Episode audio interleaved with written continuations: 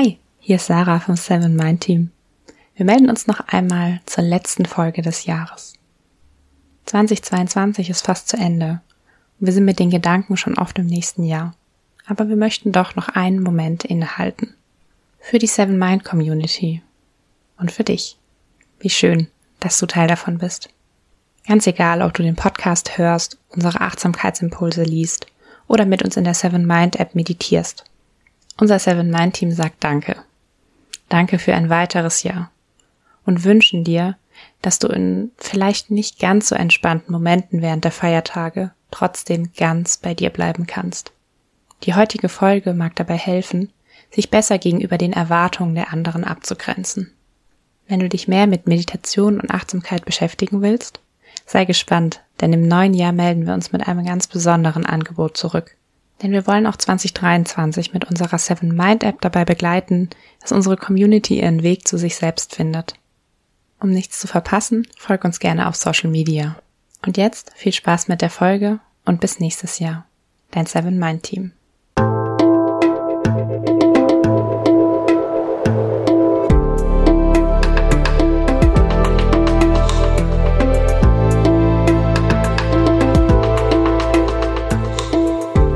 Willkommen bei dir, der Seven Mind Podcast mit Impulsen für ein gutes Leben.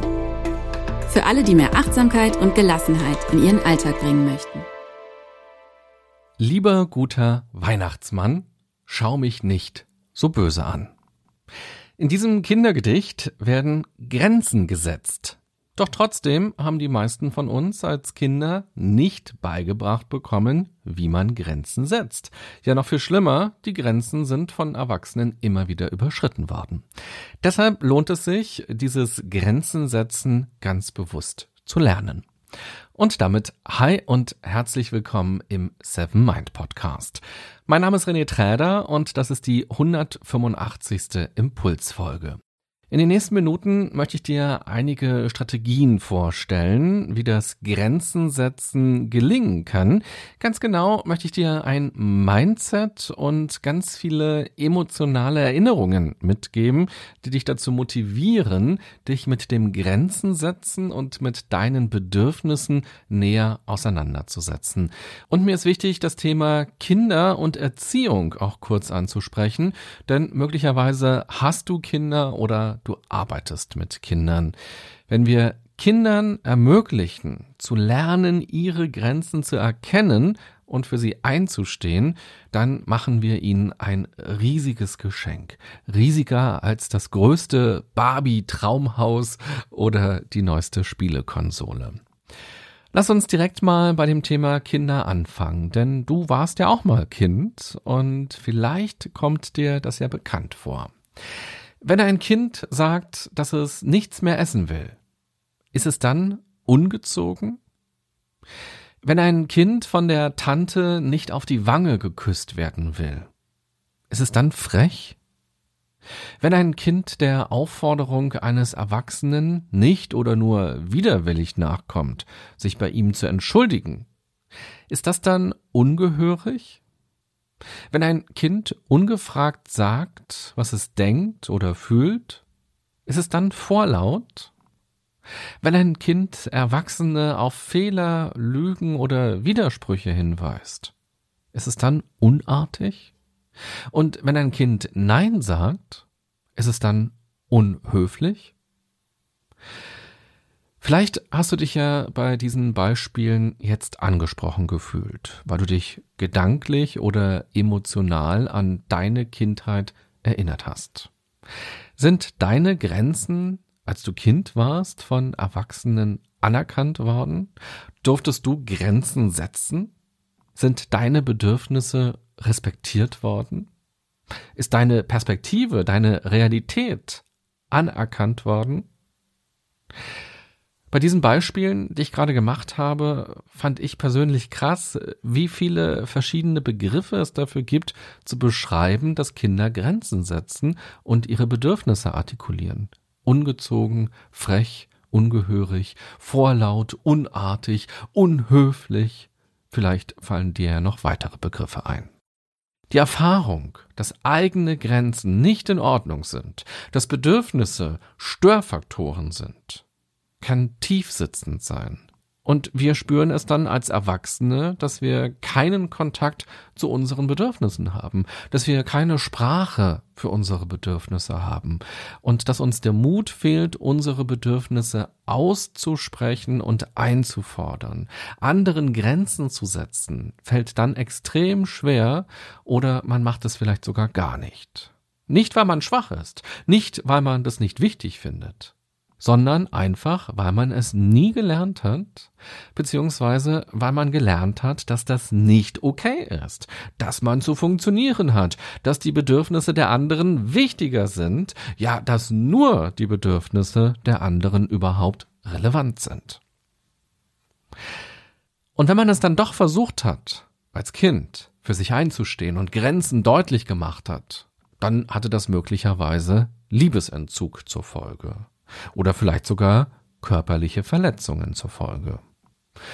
Wenn man deutlich gemacht hat, dass die kleinen Beinchen nicht mehr können, wurde man vielleicht grob am Arm gepackt und durch die Straßen gezogen.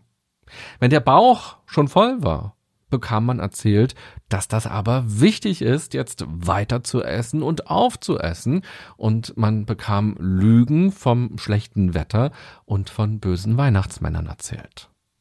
Wenn man Erwachsenen widersprochen hat, bekam man möglicherweise eingebläut, dass man keine Widerworte gibt, dass niemand einen gefragt hat und dass es sowieso völlig egal ist, was man denkt und fühlt. Man ist ja noch ein Kind. Wenn man nicht verstanden oder nicht gefühlt hat, warum man sich jetzt für das, was man gesagt oder gemacht hat, entschuldigen soll, wurde man vielleicht mit aggressiven Worten oder Taten dazu gedrängt, etwas zu machen, was sich völlig falsch anfühlt. Und wenn der feuchte Schmatzer, der nach Zigarette und Schnaps roch, von der Tante oder vom Onkel, laut auf die eigene Wange prallte, na, dann hat man vielleicht lieber gelächelt und sich dann heimlich die Spucke weggewischt. Vielleicht fallen dir noch ganz andere Beispiele ein von Bedürfnissen, die nicht gesehen worden sind, von Bedürfnissen, die einem abgesprochen worden sind, von Grenzen, die verletzt worden sind. Und wenn wir dann selber erwachsen sind, dann kann sein, dass uns all diese Grenzverletzungen gar nicht mehr so bewusst sind und dass wir darin auch gar keine Verbindung zu unserem aktuellen Leben, zu unserem jetzigen Denken, Fühlen und Handeln vermuten. Aber es macht Sinn, sich mal ganz bewusst mit den ersten Grenzerfahrungen des eigenen Lebens auseinanderzusetzen und wie eben auf die ersten Grenzen reagiert wurde und zu schauen, ob man Muster erkennen kann, ob einem dadurch bestimmte Dinge aus dem Hier und Jetzt deutlich oder deutlicher werden. Und vor allem kann man nochmal ganz bewusst darauf schauen, wie man das Verhalten von Kindern jetzt bewertet. Denkt man, dass sie frech, dass sie problematisch, ungezogen und vorlaut sind und wünscht sich bzw. sorgt sogar dafür, dass sie sich anders verhalten? Oder erkennt man darin etwas eigentlich ganz Wichtiges und Starkes? Nämlich eine Grenzziehung, eine Linie, die auf kindliche Art deutlich macht, das sind deine Bedürfnisse und das sind meine Bedürfnisse. Dass mir das gerade zu weit geht, dass mir das zu viel ist, dass ich etwas nicht verstehe, dass ich etwas ungerecht finde, dass mir die Energie für etwas fehlt. Oder dass ich etwas eklig oder übergriffig finde. Oder dass ich etwas nicht will. Oder dass ich jetzt etwas ganz anderes brauche.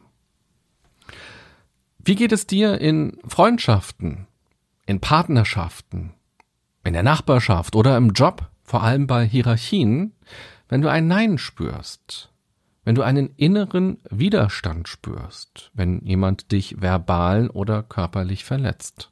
Kurz, wenn jemand deine Grenzen nicht respektiert, über deine Grenzen hinweggeht oder dir vielleicht sogar zu verstehen gibt, dass deine Grenzen unwichtig sind oder du kein Recht hast, Grenzen zu haben.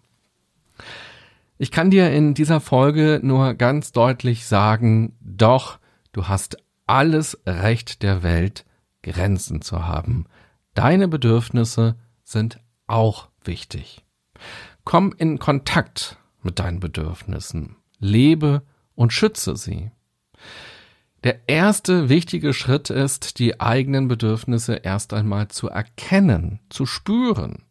Im zweiten Schritt geht es darum, die Bedürfnisse anzunehmen, sie selber wichtig und okay zu finden. Im dritten Schritt geht es darum, Worte dafür zu finden. Im vierten Schritt geht es darum, die Bedürfnisse auch auszusprechen, einmal auszusprechen, zweimal auszusprechen und notfalls auch 200 Mal mit Nachdruck auszusprechen. Und ganz wichtig, achte darauf, nicht selbst deine eigenen Grenzen zu verletzen. Auch das machen wir leider viel zu oft. Wir trinken noch einen Kaffee oder legen eine Nachtschicht ein, weil wir uns Produktivität verordnen, statt Ruhe und Entspannung möglich zu machen. Wir schauen noch Fernsehen oder sind bei Instagram, obwohl wir müde sind. Wir haben Hunger, aber wir finden, dass es nicht gut wäre, jetzt noch was zu essen oder das zu essen, was wir gerne essen wollen. Wenn wir nicht selbst unsere eigenen Grenzen lernen zu respektieren, wie sollen wir jemals unsere Grenzen anderen gegenüber vertreten oder auch verteidigen können? Wie sollen wir dann gute Vorbilder für Kinder oder auch für unser künftiges Ich sein? Ich beschäftige mich ja viel mit dem Thema Resilienz, also Widerstandskraft. Resilienz, ein Begriff, der vielleicht erstmal ein bisschen sperrig wirkt. Grenzen setzen zu können, ist etwas Resilientes. Es bedeutet Verantwortungsübernahme, ein ganz wichtiger Baustein in der Resilienz. Verantwortungsübernahme für meine Energie, für meine Zeit, für meine Werte, für meine psychischen und physischen Bedürfnisse, für meine materiellen Ressourcen, für meine Gesundheit, für mein Wohlbefinden und so weiter. Durch Grenzen schützen wir uns und was uns wichtig ist. Und natürlich darf über Grenzen auch verhandelt werden. Grenzen dürfen sich verschieben. Wenn wir bereit sind, dann können wir Grenzen auch öffnen oder wir können sie verschieben, aber nur wir dürfen das bei unseren Grenzen, so wie es auch nur die anderen bei ihren Grenzen dürfen. Du kannst also auch gerne mal beobachten, wie du reagierst, wenn andere dir Grenzen vermitteln. Verdrehst du dann innerlich die Augen? Wirst du wütend? Fühlst du dich zurückgewiesen? Oder kannst du das respektieren, weil du auch deine Grenzen respektieren kannst und weil du eben auch dafür eintrittst, dass deine Grenzen respektiert werden? Grenzen sind ein so spannendes Thema. Wenn wir uns umfassend damit befassen, können wir viel über uns, über unsere Verletzungen, Traumata, über unsere negativen Verhaltensweisen lernen und eben auch etwas für ein gutes Miteinander lernen. Wir können dann klarer auftreten und uns selbst gut tun. Ein guter Umgang mit unseren Grenzen schenkt uns, auch wenn das vielleicht erst einmal kontraintuitiv klingt, mehr Freiheit. Grenzen bieten Freiheit. Jetzt am Ende der Folge hoffe ich nicht nur, dass du Lust bekommen hast, noch mehr auf deine Grenzen und die Grenzen von anderen Menschen zu achten. Ich möchte dir auch gerne eine kleine Reflexionsübung mitgeben. Sie besteht aus drei Fragen. Nimm dir also gleich im Anschluss die Zeit, wenn du Lust darauf hast, um einmal in dich hineinzuhören, was dir dazu einfällt oder auch welche Bilder dir kommen, welche Gefühle aufkommen. Und am besten nimmst du dir gleich Papier und Stift und schreibst deine Gedanken einmal auf, aber natürlich kannst du es auch völlig frei im Kopf machen, ohne etwas aufzuschreiben, je nachdem, wie du das möchtest. Die erste Frage lautet, was zieht mir Energie? Was zieht mir Energie? Gehst du aus Treffen mit bestimmten Personen oder mit Personenkreisen mit weniger Energie raus? Fallen dir da einige Leute ein oder Kontexte ein? Oder auch, welche Tätigkeit macht dich müde? Welche Umgebung nimmt dir Energie? Was fällt dir dazu ein? Die zweite Kernfrage lautet, schaffst du manchmal deine Aufgaben nicht mehr? Leidet darunter deine To-Do-Liste oder auch deine persönliche Entwicklung? Fehlt dir dadurch Zeit für das, was dir wichtig ist, was dir am Herzen liegt? Fehlt dir Zeit für das, wofür du dir eigentlich Zeit nehmen solltest? Bist du mehr im Außen als im Innern? Und die dritte Kernfrage lautet, wann spürst du Wut oder Ärger in dir?